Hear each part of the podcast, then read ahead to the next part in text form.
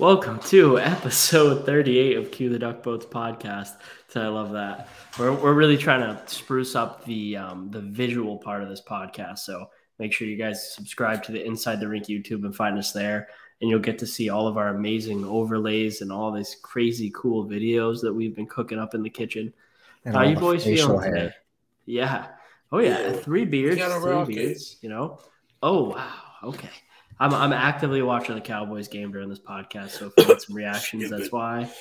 And um, let's get this ball rolling. Kevin, famous number 38, Uh, I'm gonna have to go with that one Boone Jenner. Riverboat Boone. Riverboat Connor, that's one of your favorite players, isn't it? Absolutely not. Oh, I thought you were a big Boone guy. no, absolutely not. Especially uh, somebody wearing a Columbus Blue Jackets jersey. However, fun fact I do have a Dayton Bombers jersey in my closet. Don't ask me why, but I do. Like Dayton College? No, like their affiliate team, the Dayton Bombers. Oh, nice. Yeah. Yeah, didn't know. I actually had no idea that was their. That's their AHL. Um, I don't know exactly what EC? affiliate it is. Hold on, I can check, but I have one of their jerseys in my closet. Like I said, I've don't even remember where I got it from. Actually, that's a lie. I totally do, but Yeah, just won't forget about that. Yeah, I'm catching. It's not I'm picking up what you're putting down. Um, ECHL. one- ECHL. Yeah. So The wow. mysterious They've Connor got- Green. Wow. Yeah, I just for transparency, this is kind of a flu game tonight. It's kind of a flu game. I'm getting over being sick. Connor's actively sick. Kevin's always wheezing. Um, so it's really He's just gonna be sick after he eats some four to five hour old Chick Fil A that got delivered to the island. Every Yeah, that- episode, that's, stuff Kevin been in the a food fridge? delivered. in the fridge barrel. oh, that's good. Yeah, That's good. I'm not like some animal. Got to Yeah. pop it in the air fryer, make it nice and crispy again. Yeah. Tell, Yeah, for- tell the tell the lovely people what you got from. Yeah, what'd you get? What'd you get, man? Um, Jesus is chicken. I don't know. I think it's just some strips and uh, some waffle fries. Oh, cold reheated waffle yeah. fries. Well, Yeah, if you no, air I- fry them, it might be okay. Hey, I didn't ask for it. My dad just was off island, brought it back. It's more my brother wanted it, and I was Shout an out, afterthought. You know, All right, yeah. Shout out Dennis. You know what? Big he's a big, he's a big listener of the podcast. He does. So He shout out watches it Dennis. Um, great man. But we'll just will uh, with that. Dennis was probably off the island somewhere in Massachusetts, and in Massachusetts is where that dirty water originated. So let's roll right into it and let's talk about our Boston Bruins before we get into our full blown Atlantic Division preview.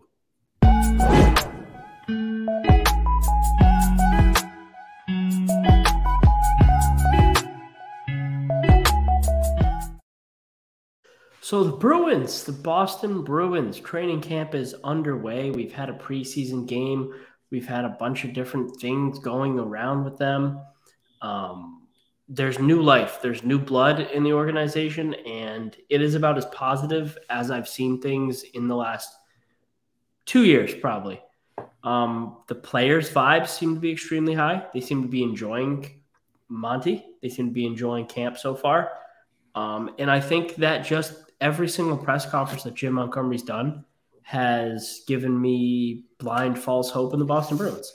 I don't know if you know I'm gonna be it's gonna be stupid. It might be, but I'm fully like I, I love what he has to say. I like how positive he's been. The guy hasn't said one bad thing about one of his players.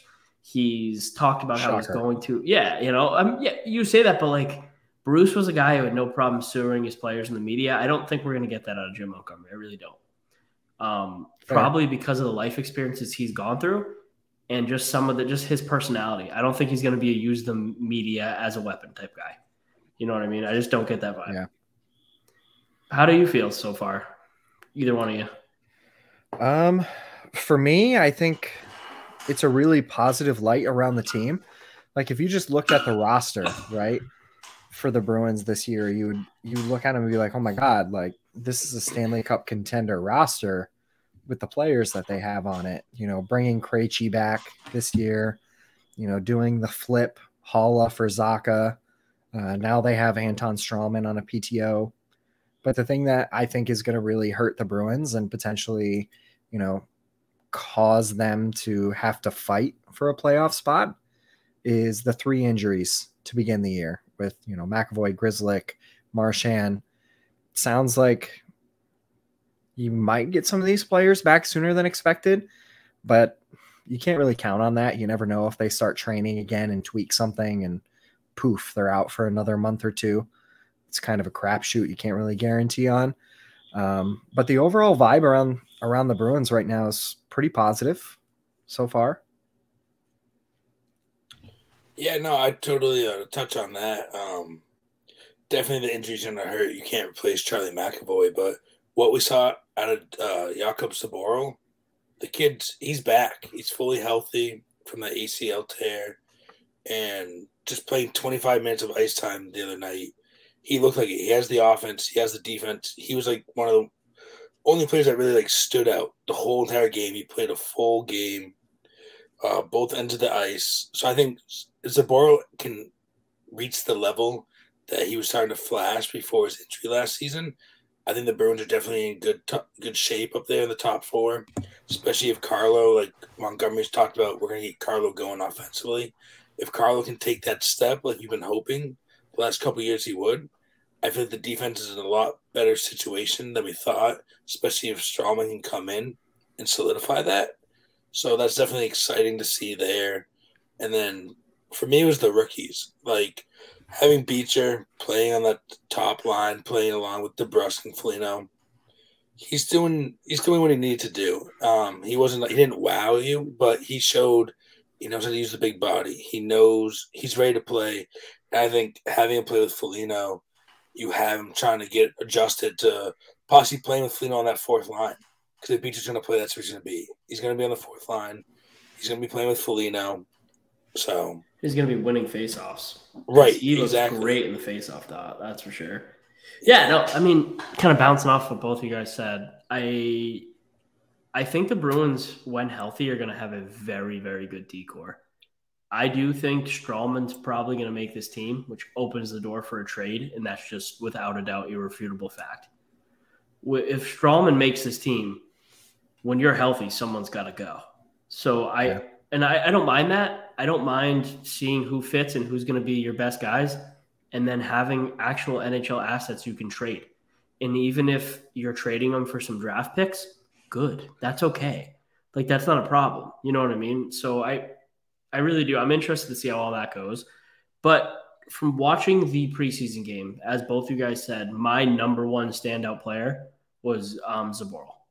He looked like an alpha dog defenseman. His passing was looked great. I don't want to overreact to a you know preseason, game yeah. against a Flyers roster who's playing a bunch of guys with no names with Torts up in the box. What a clown Torts is! What a clown! He's going to do the whole preseason up in the box. You know that's just a torch thing, like a power thing. Like dude, Torts clown. Hate that guy. But um, yeah. Sorry, I just got angry about Torts. Something about him in the box with his little smug look knowing he's like walking by every player and not saying hello and acting like he's above all of them. I just I, I just hate.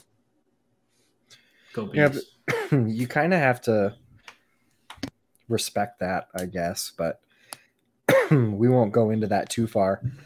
Um, one of the things that has been kind of a, a standout for me so far is the potential fourth line matchup. Like what you can pair up for the Bruins fourth line this season. It seems like they have like 12 different options for three positions. And I think that it's really going to cause a lot of competition. And your veterans like Nosek, Wagner, and Foligno could very well get pushed out of the lineup pretty quickly. Yeah. I think Foligno has the longest leash out of the three you just said. Yeah. I, I, I just think, uh, not, I mean, he has the most actual natural talent out of the three of them. He has the most track record. He's the best presence, and he, he's the highest skilled player of the three of them. No suck. It just sucks. I don't. I have no like. The, the, and they're like, no sucks great at faceoffs. Want to know who else is really, really good at faceoffs and actually has upside and could benefit from playing on that line? Johnny Beecher. So we in we really and is a great penalty kill player. So see you later, no suck. That's what I have to say about that. Wagner, I like Wags. I like Wags a lot. I've always liked Wags. I like He made his presence felt in the playoffs Yeah, last year. That's for sure. Listen, if our fourth line was going to be Beecher centering Wagner and Foligno, I won't complain. I would just say, okay, we got a young guy with two veterans who can usher him into the league the right way, and two veterans who do have the ability to score five, seven, eight, nine, ten goals. If they're, I mean, that could be a pretty good fourth line. But then it's like, there's guys who are pushing. There's Oskar Steen. There's, I know I'm forgetting other people, right? Like I'm Mark forgetting McLaughlin. McLaughlin. But th- see, those guys, here's the thing. The Bruins this season, and I know Connor and I agreed on this earlier, I wouldn't be surprised if we see seven to eight guys who play 30 to 40 games in that fourth line. I, I'm really not going to be surprised if that's what we see because the Bruins, as we've said from the start, have an abundance of bottom six talent. They're stacked with it. And it's And then For the first time in ever. Yeah, no, it, and it's a good thing, right? Like I, if if we have some mid-level forwards get hurt this year, I think we can replace them with players who are the exact same. So Right. that's that's always a positive. What's up, Kev? No, then they have the big thing. You're like, if you don't trade Smith, and when Marshy comes back, Zach is going to the third, and now you have Frederic on the fourth. Like, know- yeah, and I don't. it's wild. It's Yeah, I, I, I think we all agree the Bruins. If everyone executes to the level that we're hoping they can, the Bruins will be forced to make a trade because they are not going. If Freddie is playing to his ability, I just don't see them choosing a guy who has a year left in his contract in his in his mid to late thirties over him. It just doesn't make sense for the longevity and the future of this team. And as forward thinking, as non forward thinking as there are, as they are trying to make this one last year, you know, two year window, one year window, they care about the future too. So like if they can usher in those young players, they want to, because Sweeney and Neely like getting this NHL paycheck. They don't want to lose their jobs. You know what I mean? Absolutely. So like, it's just they're not. You know, I, I'm I'm not going to sit here and think the Bruins aren't looking to the future at all right now because they they have these young guys in these spots to make the team for a reason. My last thing on all this, I don't want to get too long winded on the Bruins. Fabian Lysell looked outstanding. He had about six or seven chances where the Tendy just made a nice save. He's silky with his hands. He gets shots off quick. He's dynamic when he skates. He takes defenders on one on one. The last player the Bruins have had that looked like that as a young player, as a rookie, was David Pastrnak, and it's not a question about it. Fabian Lysell is going to be a player in the NHL. It's not going to be this year, though No, it's not. because they don't have the spot for him. And there's absolutely no reason to rush this kid and put him in a spot where he is going to be frowned upon to be offensively dynamic. If someone gets hurt, he will get his games. He'll get to play at some point this year. I, I fully do believe that. If he's in Providence, he'll get his chances to play in Boston. But if he starts the season with the Bruins, we're going to be seeing a major trade coming because it just doesn't make sense because I don't think Zacha or Jake DeBrusk have done anything to knock themselves out of the early top six. And sure as shit, no Taylor Hall and David Pastrnak have it. So just like, what are we doing? Like, it's just people like Lysell has a chance to be on the second line this year. Well, what are you talking about? Like, who No who are you removing? chance. Like, who are you? Is it over Pasta?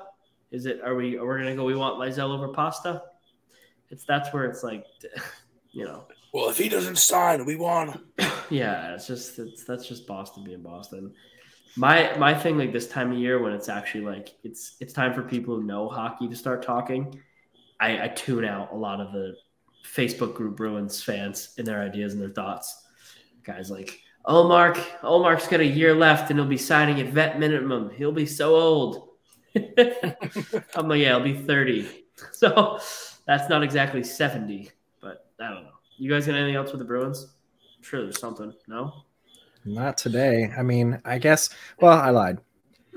I think to the point of Anton Stralman being able to make this team, a lot of people see what he did in Florida and Arizona, and they're like, "Oh my God, this guy sucks. Why would we bring him in on a PTO?"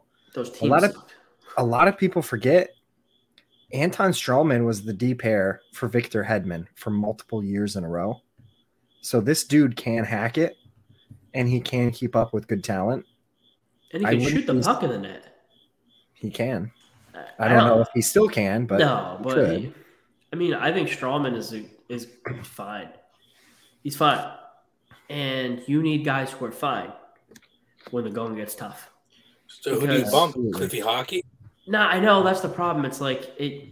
Everything Jim Montgomery says, everything he says, is just literally tailor made for Cliffy hockey. He wants him taking chances, making mistakes, getting in the zone, taking Yep. shots.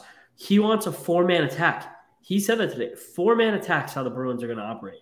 Did you hear that today, Connor? You raised your eyebrows a bit. I didn't hear that yet. Yeah, no, they're they're talking Bruins with a four man attack. That's going to be interesting. Yeah, so like Cliffy Hockey, Charlie McAvoy, Matt Grzelcyk are your guys for that. They're going to roll that. And Hmm. I, Lindholm and and Carlo are going to too. Brandon Carlo, get Connor, speak for one minute, and I'm going to come back with something for us. For Brandon Carlo, Yeah, what you think about Carlo in this year? From what have you listened to any of his talk? him personally, no, but I've heard um, some of the conversations that Jim Montgomery's had on him and hoping that he can jump up into the play, uh, transition the offense a little bit. And for me, like I get it, you know, you want your defenseman to kind of start that rush there, but that's really not who Brandon Carlo is as a player.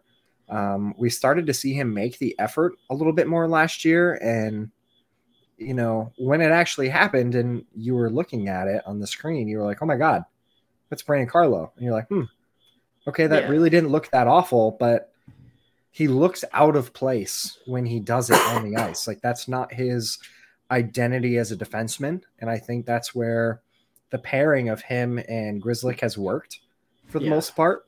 Um, it's kind of like the the pairing of like a Chara and a McAvoy over the past few years when they were together. You know, one of them's definitely more the stay at home, I'm going to protect your ass kind of defenseman, and the other one can live it up and freewheel it.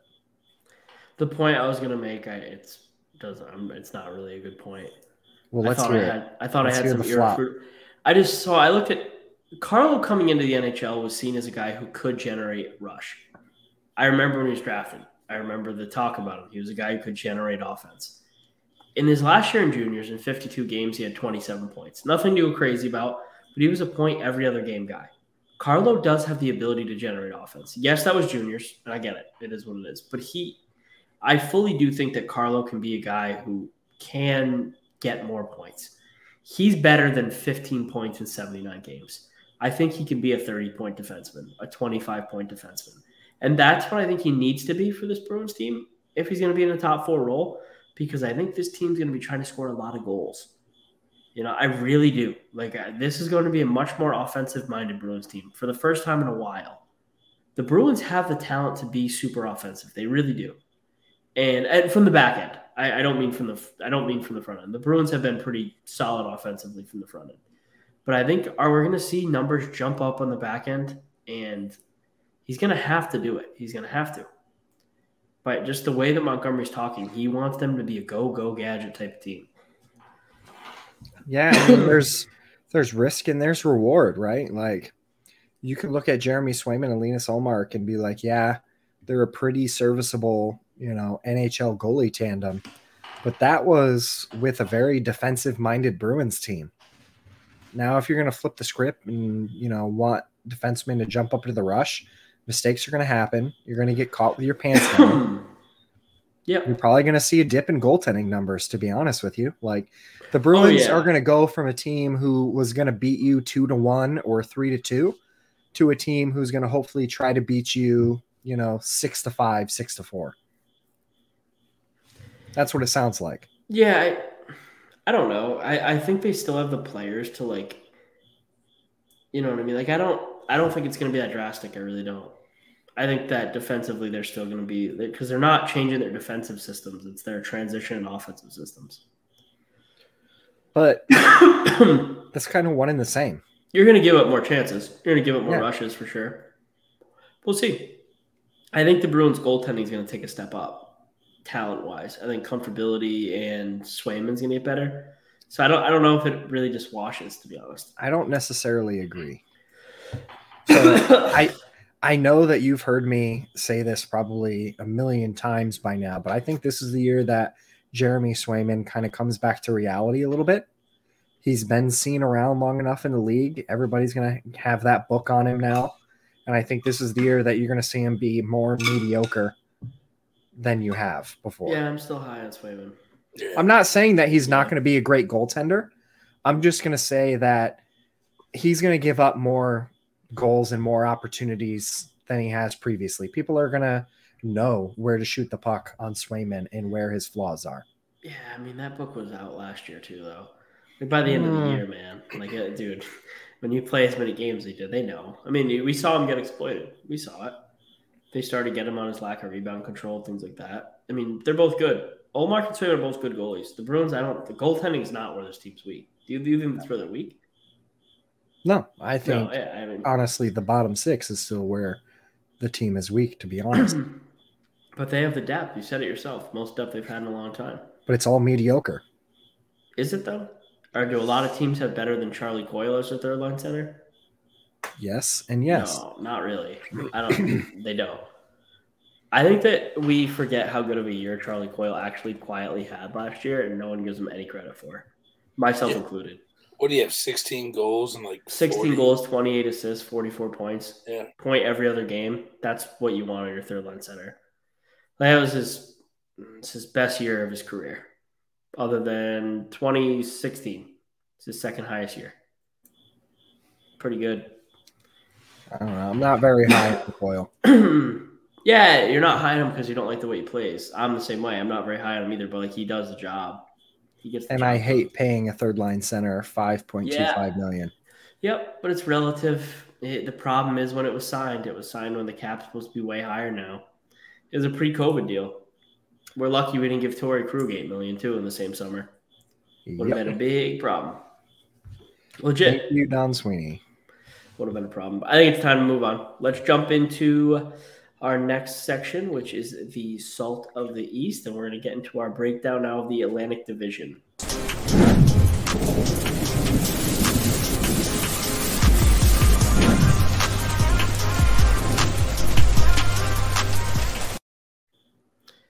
The first team we're going to jump into right now, we're going to go right down the list. We're going to go with the Buffalo, I mean Buffalo Chicken, I mean Buffalo Sabres. The Bum, Sabres, bum, the team who is most definitely destined to finish in last place in the Atlantic. No questions asked, they have no chance. Absolutely. They are rolling into this year knowing there's no shot. So maybe we can suck enough to get big Connor Bedard. Hey, but they beat Tage Thompson though. They did Great. pay Tage Thompson. Good for him. Great. You're going to be making a lot of money on a terrible team. And they'll do Good it again job, next year Jeff to Skinner. Dylan Cozens. Yeah, I mean, Buffalo Sabres, they still have 19 plus million dollars in cap space, but there really was no there was no real big moves. Like nobody Don't worry, in, nobody Connor. out. They're going to use it. They're going to use it when Patrick, Patrick, Kane. when Patrick Kane plays there for 35 seconds before it's a three-way trade to New York, Probably. the better team in New York. Wouldn't that be wild? So did you hear? I don't know if you listened to the episode of Thirty Two Thoughts where Friedman said like it's guaranteed. It's a three per. It's a three team trade. When it happens, he's guaranteeing it's three. I haven't listened to the episode yet, Yeah. but I mean, everybody knows Yeah. that. I mean, Yeah, it's, it's- pretty it's- obvious. And Buffalo and Arizona are those two other teams. I think that'll be there, ready to take a second round pick for eight million in cap. I think although Buffalo's going to be bad in another kind of status quo year, there's two sort of storylines for the Sabres that I'm going to watch that are going to be interesting. One is it's a full year of Peyton Krebs and Alex Tuch. And those fucking third jerseys are fire. One more, one more. I do want to see how Owen Power translates to the NHL. Eh, whatever. Connor doesn't know who that is. It's like who's Owen Oh. Power? Bullshit. Yeah, he, um, the third jerseys are unreal. They like are. if Jack Eichel still played in that team, I'd buy a jersey. I have a Buffalo Sabres Jack Eichel T-shirt somewhere downstairs. Like I, I mean, I, it was fun because people were like, "How could you get that shirt? They're in the Bruins division." Like, because they're not going to be a threat for a long time. I can wear this shirt proud. He won't play there by the time they're a threat. And now Right. it's a relic. Yeah, now it's just cool. Now it's just a cool shirt to have. But Yeah. I, I got it right when he changed his number to number nine. I was in New York City. And I went to the NHL store, and I got it when, on like the day they had them all there. It's pretty cool. Nice. It's got a good story behind it. Yeah. Other than that, I don't even want to waste another second talking about the Sabres. Do you guys? I love the third jerseys. Detroit Red Wings, different story. A lot to unpack on Ooh, the Red Wings. Significantly different story. Once I wish we had Garth they are on a right now. threat. They're a Kevin, threat. speak, speak. You two I go off speak, on I speak. No, I'm kind of excited for the Red Wings. Um, hey, just a little shout out. We have some great Red Wings writers on Inside the Rink. Uh, Garth, he's a big, big part of what we do. Also, a fellow editor, uh, does the Production Line podcast. So go give him a listen. Read his articles if you're a Red Wings person. Woo, with the Little plug. shout out. And we know that Garth listens. We love you, Garth. Yeah, Garth, Shameless Garth's the plug. man. Shameless plug. And then we have this guy, Chris. Chris writes good articles too. Very knowledgeable guy. He goes very in depth. And they're out early in the morning at 5 a.m. for those that wake up early. Ooh, They got- Tea and crumpets writer. He likes to catch you guys before you have your first sip. No, but I mean, I'm on the hype train with Kevin, right? I mean, Detroit still has a boatload of cap space. They're over eight million in cap space still. They got Derek Lalonde coming in from Tampa Bay to run the bench. Now they lost Sam Gagne, Marc Staal, and Thomas Greiss. But the list of players that they brought in this offseason is redonkulous. Andrew Copp, David Perron, Dominik Kubalik, Ben Chiarot, Ville Husso. Whoo! I didn't even realize it was that that many. yeah. And the rookies are going to be better. Seider is going to be a tank. Lucas and Raymond. Raymond, Yeah. and Dylan Larkins, super And- rejuvenated, have all his talent, and Vrana's healthy. And Bertuzzi can go to Canada. Bertuzzi can go to Canada. I was waiting for that one. And there, who who is the other young def- Oh, Simon Edvinsson too. Is going to be Yeah. pushing like that, and they have the best goaltending prospect too. Uh, Cossa. Cossa. They're the Red Wings, man. They are going to be the kings of this division. Stevie Y. Yeah, the Red Wings are going to be good. The Red Wings are the Red Wings are there.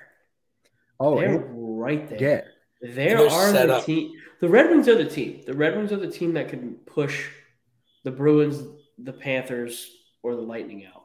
Do you know a player that we've totally forgot about on the Red Wings who's been kind of a health bomb, but supposedly going to be healthy this year? Who?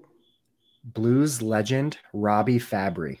Yeah, super talented kid. Very talented, but Super had a health talented. problem. Yeah, well, his knees, man. He's blown out his knees like four or five times. If you, I mean, I think it, it was in an interview on Spit and Chicklets, or not even an interview on Spit and Chicklets. They were talking about when Witt and Biz were um, on their PTO there in their last year, and they saw Robby Fabbri, or like, or they had they'd been at a training camp or something. They saw Robby Fabbri, and they were like, "Oh my god!" When they saw the kid the first time he's out on the ice, been hurt since. But yeah, no, like he's super talented for sure. The Red Wings, I think they have the best tandem for goalies in the NHL, in my opinion. Yeah, the, the Red Wings could be the team that really makes a push. I don't. It's hard though because the I just don't see. you know, the Bruins could be a wild card. I mean, the Bruins. Sorry, the Red Wings could be a wild card team. Absolutely. They really could. I, I wouldn't be surprised if they grab the eighth seed because I, I really see the division falling with the Maple Leafs one, and then I don't The- think so. We'll get into that. it's because of the goaltending. I know that's the. It's just the goal. I know. I know. I keep forget. I keep forgetting they don't have Campbell. I really do. I don't We'll trust. talk, we'll talk about the Leafs in a little bit, though. I don't. We'll talk about how the division shakes out at the end. I need to hear all the information. Uh, Next team. Cue Next up the next one. The Florida Panthers. Florida Panthers. Panthers made a big splash. They made a big splash. So let, let me give you They're the worse. additions and the losses. They're worse. What do you Good. want to hear first? The additions or the losses. The additions. Losses. The Oh, additions well, is just Matthew Tkachuk. and Colin White. Oh yeah, Whitey. And they've got Marc Staal and Eric Staal oh coming in on PTOs. great. Uh-oh. And Great. Eric Staal has actually played very well so far in camp. with the team. However, they lost Mackenzie Weegar, Huberdeau, Chiarot, Marchment, Giroux, and Joe Thornton. Yeah, no, like if the Red Wings were going to push a team out of the top four, it's the Panthers. Absolutely. I mean that. Like Tkachuk is better long term, but he ain't better next year than Huberdeau. And he's definitely not better than Huberdeau and Weegar. The more I look back at this trade, shout out to Brad Treliving. And a first. He smacked them around. and like, a I'm not- first. yeah, And yeah. I, I don't. And they don't have a first round pick until That's 2027. because they And traded him away. too. They, they traded him away for Claude Giroux. They thought Claude Giroux was gonna. Claude Giroux And was Ben never. Sherratt. They, they would never stay in there. I just don't. I don't. And then they fired their coach, who their whole team loved. I don't. And they brought in a guy. Oh, they the guy from Winnipeg. What's his name? Why can't I think of his name? Paul? Maurice. Paul Maurice, who's kn- a known dickhead to, to players. I don't. I don't know about that. No, I thought he was a hard guy to play with. Play for. He's been he well known coach? as uh, a player's coach. You sure about that? Yeah. Really? Check check the fucking the facts. yeah, yeah, that's fine. I don't. I mean, I who was not. eh, They were like happy to see him go at Winnipeg. No, but him and Wheeler were boys. all right, no, fine. I don't know about that, but I will agree with you that the Panthers are the ones in this division from last year's playoff kind of round up there to, I think, be the ones to fall out of it. And then it's going to be a real tough climb for them because if, you know, if you do fall out of the playoff contention, right? Well, now all of these first round picks that you've given up in trades are all pretty solid picks and it's just going to be you know uh, a snowball effect if you will of suck for the florida panthers and it's it's honestly really sad to see because they had such a great year and gained so much momentum in that market and being able to see the battle of florida in the playoffs even though it was a quick four games was something really exciting to see like you want to see those rivalries built in the NHL. And I think that this offseason absolutely ruined that. Yeah, it, Panthers. it was just bad offseason for the Panthers. Um, they're not going to win the President's Trophy. That's for sure. They're not going to. I. They're not even going to win the Atlantic. I don't. I still have them as the last team to make the playoffs. 'cause I think the Bruins are better than they are now. I really do. Like I don't. I agree. I, I, am not. The Cowboys won 23 to 16, by the way. Um, Cooper Rush, goat. The uh, I don't like. I just. I don't know. I look at the Panthers, and I think they lost a little swagger with Huberdeau too. Huberdeau, I think, was a big guy in that locker room, rolling in with in Lambos, McLarens, all kinds of different crazy cars every day. I think he, he was a super well liked guy. Him and Barkov have, you know, and Ekblad, they've been together for Mhm. quite a while. So, I mean, it- it would probably be like the equivalent of, you know, if or when the Bruins trade Marchand, you know, in some type of rebuild or retool. I think that's very similar, if you will. yeah, just the culture guy. Yeah. The Montreal Canadiens, Hoof. Las Habitants. What an offseason for Montreal. Now, they bring in the new, you know, GM, Kent Hughes. They cuck Shane Wright. they cock Shane Wright, who stares them down at the draft. But I think everybody realizes that Gorton is pulling the strings here. Like, this isn't Kent Hughes really running this team from a general manager perspective. Gorton has definitely got his hands in this team. You know, you look at the the losses for them this offseason. They traded away Petry and Ryan Poehling to the um, Pittsburgh Penguins in exchange for Mike Matheson. They traded Romanov away at the draft, which they turned around and used to get Kirby Dach from Chicago. Docker.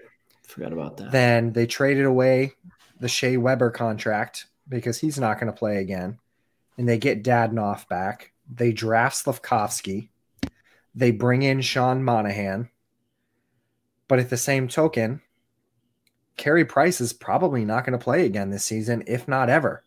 There's a lot of talk that Carey Price is done. Period. And Jake Allen needs a contract. Jake Allen needs a contract. He's not even guaranteed to stay. There's been tons of rumors that lots of teams are calling and asking about him. So there's a lot of questions in Montreal, but the the core of the Canadiens is really young, but extremely skilled. And you know, Suzuki, Caufield, Slafkovsky. I would even maybe throw Sean Monahan in there. He's not like overly old by any means necessary. New It's captain. A health scenario and New captain You know. don't speak French. and the new captain, yeah, but you know, according to Brad Marchand, it's going to be an awful decision. So I have to Uh, throw that in there. Yeah, he. I mean, I think Marchand just meant more in general, but yeah, he was definitely. It is He was stupid. definitely talking it's about stupid. Suzuki. Like it is stupid. I agree. Stop naming kids with no NHL experience captains. Don't be so scared to name a veteran for a couple years till these guys hit their mid twenties, like Yeah. or late. Like no, like legit. Like there's no thirty year old, forty year old, thirty five year old NHL veterans listening to twenty three year olds, twenty two year olds who are like No. telling like it's just not. It's stupid. It's like just to sell what a jerseys. spit in the face to Brendan Gallagher. Yeah, it's it's asinine. Like I really I don't like I I hate that actually. I actually agree 100%. Like Yeah, and I mean, like, You're gonna have people that come out and are like, "Oh, well, Sidney Crosby and Connor McDavid, they were, oh, they were named captain when they were really young." Well, Yeah, and guess okay, what? but McDavid has already came out. Dude, yeah, they're generational and McDavid said a fucking week ago on 32 thoughts, he had no idea what it meant to be a captain when he became one and it, he was too young. He just said it. It's like, dude, these guys like they talk about like a young Landeskog. No idea what he was doing at the start.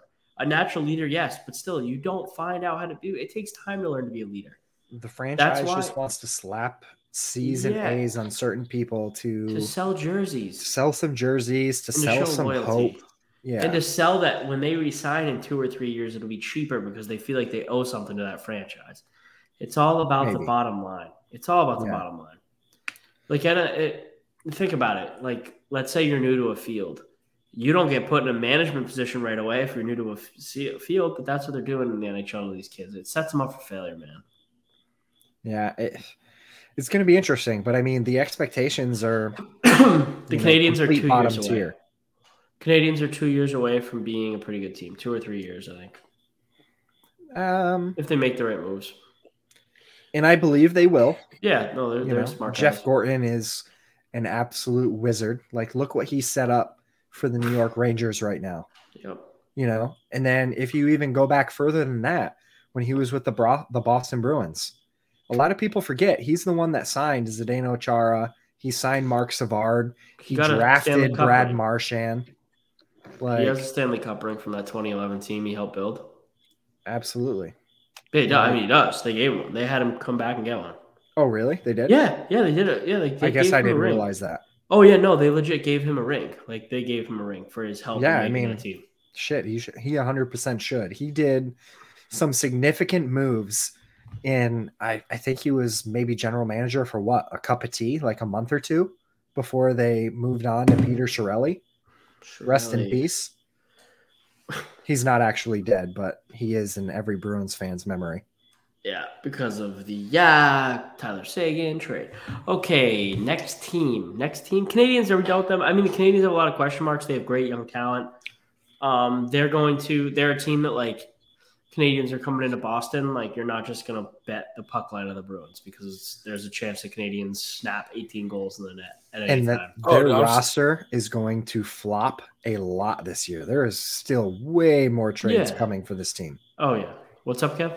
Oh no, I'm still- I'm still high on Kirby Dach. Kid's only 23. So am I. Yeah. I'm I'm still high on Kirby Dach too. I'm it takes not. time. It takes time for big centers. he Connor gives no one to time. You either are No. like elite His right wrist. away or he doesn't. His wrist His is fine wrist. now, Connor. His wrist is fine. i'm not going to buy it Ri- until i wrists see are not career ending, brother. His wrist is going to be okay. prove it. I'm a prove it to me guy. I am that asshole old man NHL fan who says, you know, Dre, fuck them kids. Jason Robertson sign the damn bridge contract and play instead of asking for an absurd amount of money Well, Connor. on your. no. Connor your scored RFA 40 contract. goals. Hey, I get it. once. No, it doesn't. No, he. It's he like the deserves Tage money. Thompson Yeah, contract. I mean his bridge deal is going to be like three by eight, and if not, he ain't going to stay there. And that's dude. Why would you want to stay in Dallas? Like I don't like uh, that team's in the wrong direction. yeah, they I definitely mean, are. they all they got to do is just these young guys just justify it enough, justify it enough, and they'll start LeBroning all over the place. Justify Yeah. them just a little bit, and they'll start. LeBroning. I mean, you you are starting to turn me on that as far as like you know, and the, the league is focusing more on the younger players, and they are going Right. to get paid more. I get Dude, that. they have the I power. just- man. And with the cap built to jump, it's like sign him now to this deal. It's going to look like nothing. When I just cap- hate it. 30, I'm gonna tell you guys- players get these massive contracts after before they have they've done one it. good so season. I just, so and then like, they I wish you the listened to 32 Thoughts today. They had on an agent, and he said, so historically, the NHL always paid people for their production. And that's not the case anymore, and the agents know it. They're paying for what the organization projects that player to do. The agents are figuring out what that is, and that's what they're asking for. If not, these players are going to start walking because they don't care. These agents are going to start telling teams to offer sheet their player because they don't care. Times are changing. These kids don't give a shit. I'm Like, really gonna gonna make teams their money. pay him. this And tomorrow. that's the thing. Some teams going to pay. It's- Yeah, like it's just like he's like he's like it's just it's the time. These kids are different. They're different, and they're gonna get they're gonna get their money. I think that like this will. I'm not going to go too far on this because I think that I want to spend a lot more time on a different podcast. yeah, this, I mean, and that's we don't. I We're not, think none of the us are educated enough either. I think on it. the NHL salary cap itself will need to change based on what kind of contracts we're seeing. So the the salary cap is expected to go up one million dollars next No, no, season. no, no. I'm not Small saying jump, big jump. money wise. I'm saying like how contracts are done. Like in the NFL, you know, you have X amount of guaranteed money. And then if you get cut or released, like that's that. Yeah, In the NHL, everything is 100% guaranteed. yeah. So if you sign, you know, Tage Thompson to that money contract and, you know, he turns around and That's not, buddy. That's here's the deal. stuck. You're fucked. That's not going away until escrow does, though, man. Maybe escrow, that's a trade escrow would that have escrow would have to go away before they'd be able to do that. And I don't, I just don't know. I don't think know. once the league gets to a certain point of oh yeah, escrow's got to go away. It's supposed to go away. yeah, yeah, like the players can't just be paying back the owners all the time. Like that's Yeah. not. But the But, Ottawa yeah, Senators, another day. the Ottawa Senators. Hype. The- hype. The team I'm the highest on, the hype train. probably a little bit more so than um, the Detroit Red Wings. So They let's got go the through it. man. They got the schnitzel. They get Yeah, rid I- of Colin Talking White. to Germany, I went to Oktoberfest on Saturday. Oh, God. And I there was one moment where I was eating a bratwurst and I had potato pancakes in front of me and I thought about I thought about Timmy Stew. can can you tell a slight No, pause? Can no. can you tell the story about the people you know waltzing in on you while Oh you're having yeah, a no, religious yeah, moment? terrible. Jake Like, and I'm just to- sauerkraut don't mix. No, no, I don't. I would never eat sauerkraut. It's gross. I was just going to the bathroom at this thing, and like the door just doesn't lock to the stall, and like what didn't didn't close either. So like there was like four people just open the door while I was just trying to poop. and you're just looking up at him like, Yeah, I'm just like, hey, I'm like, hey, and then they're like, oh, sorry, and they just went and pissed in a large trough that was in this. So here's a little background. Normally, we go to Oktoberfest at this little breakfast place in town. The breakfast place has been bought, and we decided we're going to go to an actual Oktoberfest, which was a lot different than the one at our breakfast place we normally go to. and, And we were at a German October. club, but, but we went. No, Oktoberfest is not in October; it's in September. But we um, not that cultured, I guess. Yeah, we go to um it we really really just went there because the band that usually plays at our breakfast place was there, the Bahavian Bros. And they they play the skis, the horn, the bells, they're wild. Zupa, Zupa. Yeah, it's fun. I like I like, you know, um, I like the Oktoberfest. And I think that Timmy Stew does too. And he's gonna pop 36 goals this year in the NHL. Book it. He's playing with DeBrincat and Giroux, so I mean, Book it. Nothing is you know out of possibilities. But they had arguably Look- the best offseason out of any team. The only team that's going to really rival them is the Red Wings, who we've already talked about. But you bring in Claude Giroux, you bring in Alex DeBrincat, you bring in Cam Talbot, who I think is going to be the sneaky big addition to this team. I mean, you got rid of Gustavsson and Matt Murray, and you kind of revamped the goaltending department there. Um, they traded Connor Brown to the Capitals. Uh, Colin White went to uh, Florida. And then, of course, you know, one of Kevin's favorite things, the Kevy rumor mill. Jacob Chit- Chychrun is still hot under the collar for people Oh. in Ottawa. It's heating back up right now too. I know another team that's interested in him. Who? God. Bruins? St. Louis Blues. Yeah, okay. No, They have no cap space. no, it's been re- it's been reported. Good luck making that trade It was with, what, reported today with that what they're Arizona interested. wants. They're interested, but it's still the leaders in the doghouse is I think 31 teams are interested in Chychrun, but Yeah, I is reality? not not for the No. price. I think you're. I Fro- I think Connor's frozen. Kevin, is he frozen for you too, brother? Yeah. Just give me a little. Okay, so we'll just yeah. Well, it wasn't me for once. Yeah, there's a lot of teams that are very interested in Chychrun. Don't blame my right. island Wi-Fi for this. I won't. The Senators, the Senators are good. They're going to be good for a long time. Um, if the Brinkett signs, they definitely need to bring it to That- re-sign. That's the biggest thing right there. yeah, He came out. He's like, I don't, I'm not in a rush. I want to see how this goes. yeah, good, Yeah. fair, Test within the his rights. But Within his rights, very within his rights. Who are we to, you know, who are we to tell him he can't do that? And speaking of the Wi-Fi and you know me freezing up, I got good news. I actually made the call today.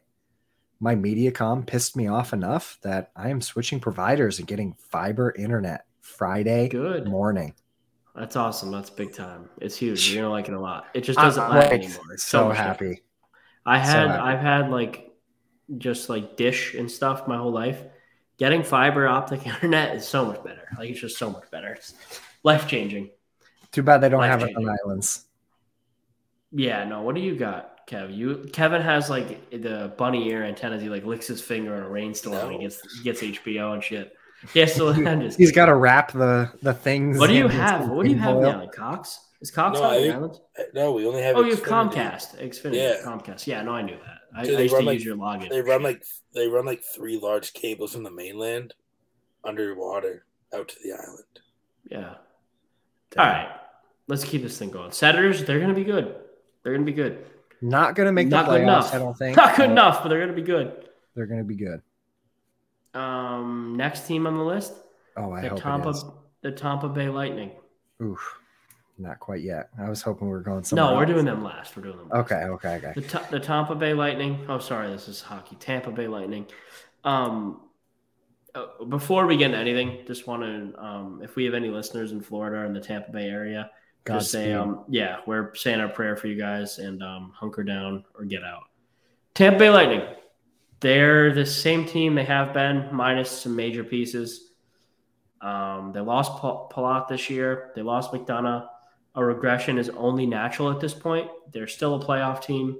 I don't think they're a Stanley Cup contend. They're a contender. I don't think they're going to win the Stanley Cup because at some point attrition has to set in. Um, they're too old of a team for attrition not to set in. And losing McDonagh and Palat are major pieces to just lose. You can't just lose those guys. I also think they overpaid Cernak, and I think they overpaid Sergachev a little bit. And I, I don't think those are the best moves. Um, Hmm, yeah, I, mean, they had to. They had to. But I just they, still have brought in- Vasilevskiy though. They brought in Namestnikov, who I think Yeah. is going to be a very underrated addition. Yeah, I think he's, he's a guy who will do good with fellow Ruskies. Absolutely. Beniers just think- had a Beniers just had a sick goal in preseason game against the Oilers. He absolutely went top cheddar. really. Yeah, I'm gonna have to take a peek at that later. Um, one of the other additions they made was Ian Cole from the Carolina Hurricanes, who I mean, if you look at how Tampa Bay does business, he's gonna plug and he'll, play, he'll score seven to nine goals. Yeah, Just like that's what he. but Tampa Bay, like this is the thing that sucks for Tampa. Like you're in LTIR every single year, So your only way to continue to add players is by adding more. He's not going to score seven and nine goals. That was a fib. maybe five, four. Two. He scored two last year. Yeah, but that was Maybe on the three. Hurricanes. Maybe three. I don't know. Yeah, LTIR. The gritty Hurricanes. The gritty Hurricanes. Get out of here. That, That was, was from funny. last episode. But I think like your point that you made is Vasilevskiy. I mean, he's Yeah, the best he's- goaltender in the NHL. I mean, the Russian. that Pat carries a lot of weight. That's 90% of the problem if you have a team. Yeah, he's like a mix between the Cat Gaffney and Goldberg. He's got just the. Connor, did you not watch Mighty Ducks? You didn't get the reference. You've never watched Mighty Ducks? I have not watched the Mighty Ducks. Uh, I, I I take that back. I might have watched the very first yeah. one many, How many, many, your many, many son, years ago. How old He's is three. your son? All right. that's the perfect age. Nah, I'm probably If it doesn't He's have maybe five. dinosaurs in it, he's, he's, not, not, interested. Yeah, he's not comprehending that. We're gonna have to wait till five. All right, I'll give you a pass on that. Okay. I was gonna start bitching that he's not on the ice, but again, give him but the Mighty. Ducks jersey is one of my favorite jerseys. It's in my top um, five. Cue the duck boats. Lightning are good. Lightning are good. I think they're like getting ahead of here, but they are, in my opinion, the winner of this division. Are they going to go far in the playoffs? I don't think so, I think they're just. but I think they win the division I don't know that- because of. I don't know if they care to win the division. I really They don't. I don't. don't know. I, I don't know that they care to. As weird as that is, like I don't know that the Lightning have it in them to come out and just blow people away at the start of the year. They don't. They don't. They need time to get the wheels moving. They need the WD forty to get deep in the bearings. I don't. And like the reason why I say they're not going to go far in the playoffs, I don't think they're going to be able to make any additions at the trade deadline. no. I mean, they gave away so much of their capital over the last couple of years. And I mean, if you look at the Brandon Hagel trade, holy hell. They gave away two first round picks and they gave away two younger players in that deal for one player just because he was locked up for two years at a really reasonable cap hit. But I mean, they've got Nick Paul back again, who was a, a stud for them last year. I think he's going to be your your underrated star player this year for the Tampa Bay Lightning, if I'm being honest. Yeah. I can hear crickets. They're horrible. And you know what? It's not just me to like put this on record here. I've been talking to some people like at work and things like that, and everybody is in Is that, what agreement. you, is that what you guys are talking about? The water cooler? You're like, you hear them crickets? Absolutely. The crickets out here are awful this year. I, like I told you on one of the last podcasts that we did, I was out mowing my lawn and literally dozens of crickets were jumping out of the way of the lawnmower as I was going up and down the yard. I'm like, That's just- where are all of these things coming from? Like, do I need to light my backyard on fire or what? Probably not a good idea. My fence would probably burn down and then my You neighbor could, would. um, And you do a Thanks. controlled burn, buddy.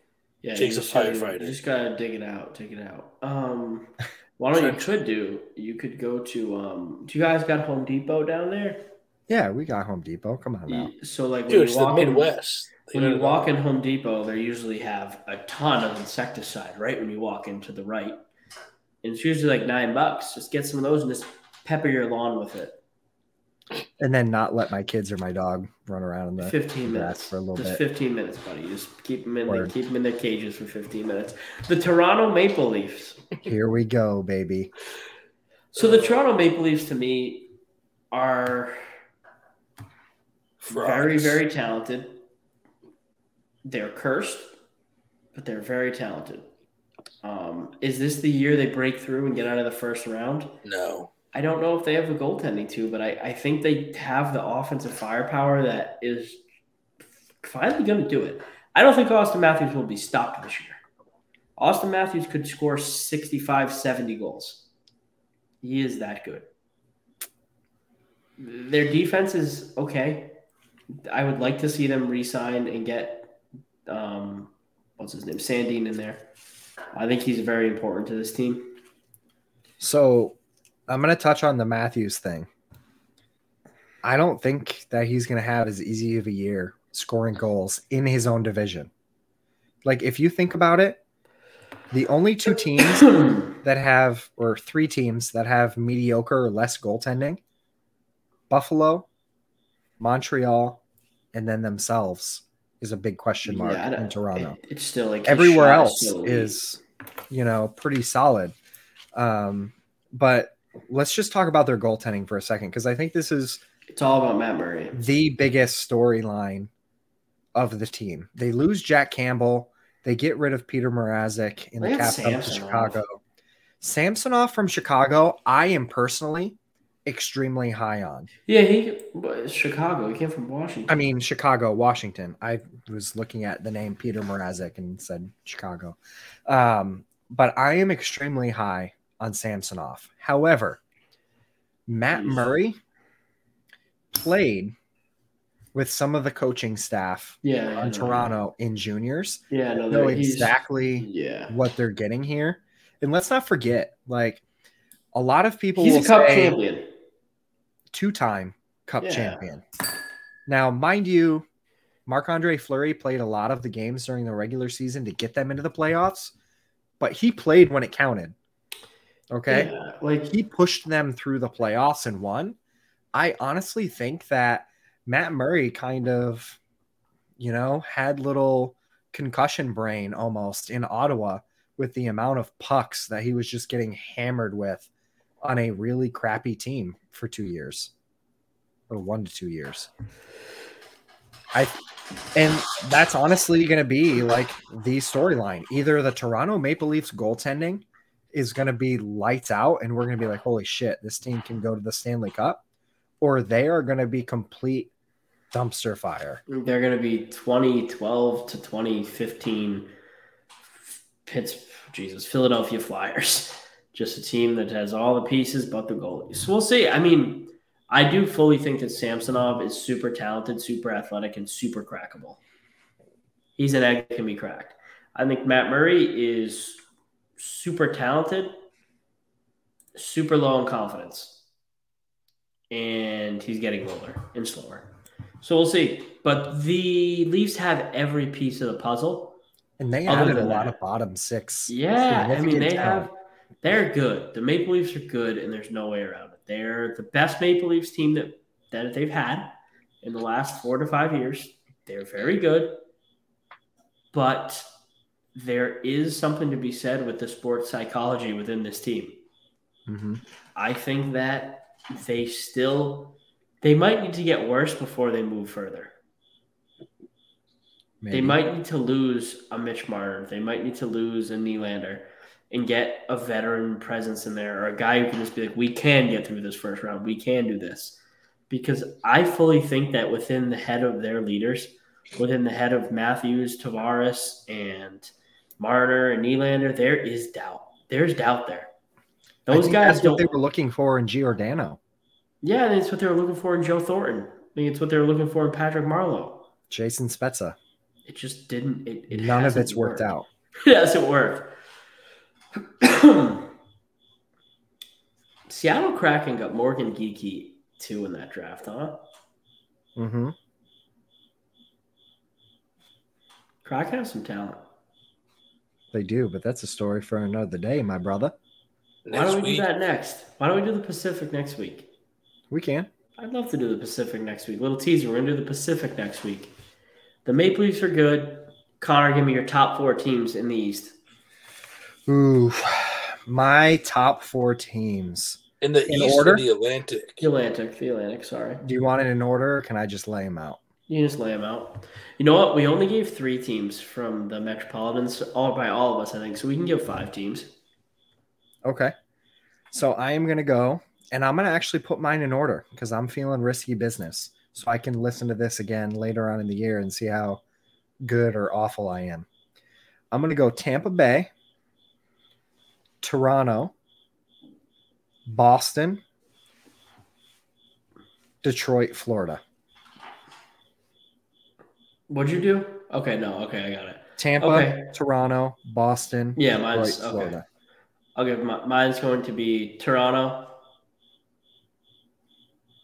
Boston, Ooh, homer pick. Tampa, Detroit, Florida. Mine was the same as Jake. So we all have Ottawa missing. Yeah, Ottawa missing. I don't think they're there yet. Do you think DeBrincat will want to stay around?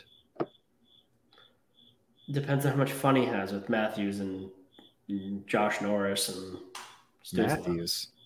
You, you know I meant Tkachuk. It's late. It's it's almost midnight. Like we're not even doing the Wild West. We're saving it for next week for our West Focus pod. Absolutely. But we do have a bet for you. Want me to get Uh-oh. into it? Go ahead. We do have a bet for you. So let me cue the lucky duckies.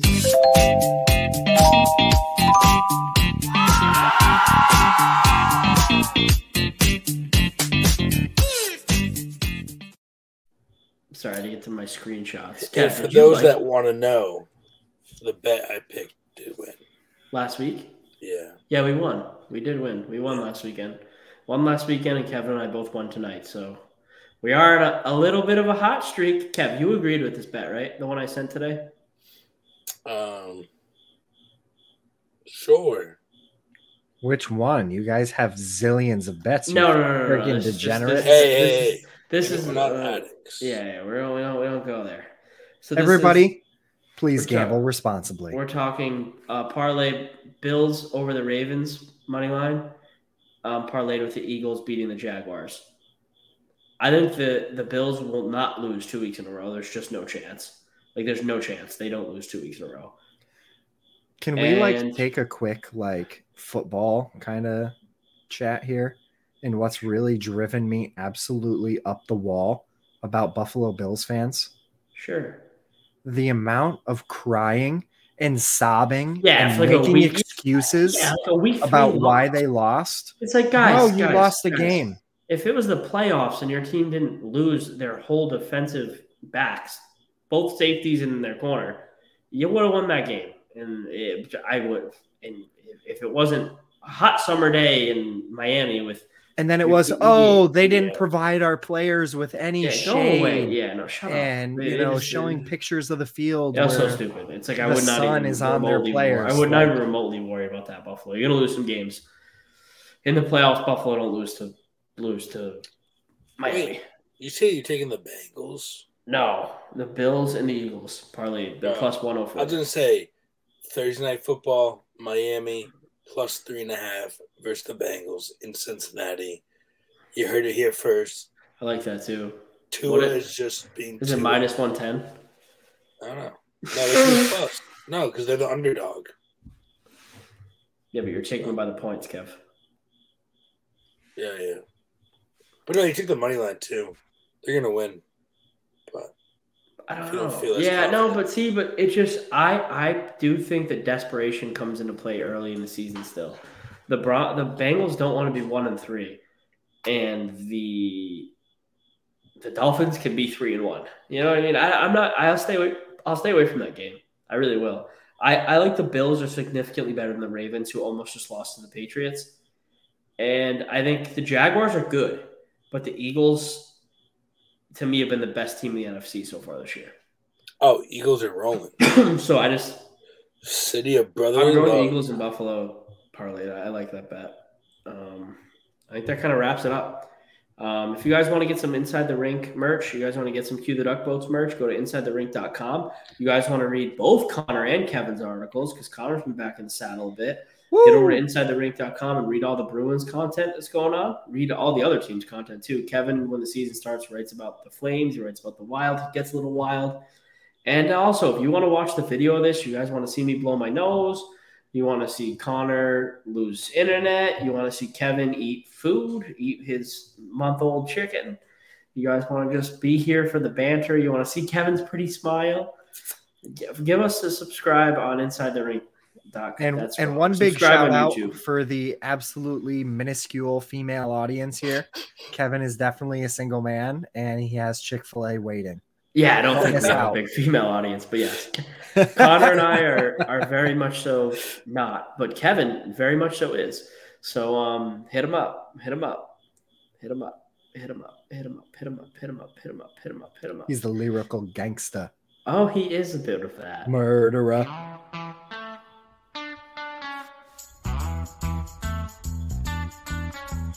Until next week, peeps.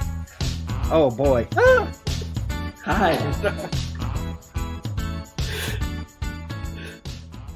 Only people on YouTube are going to get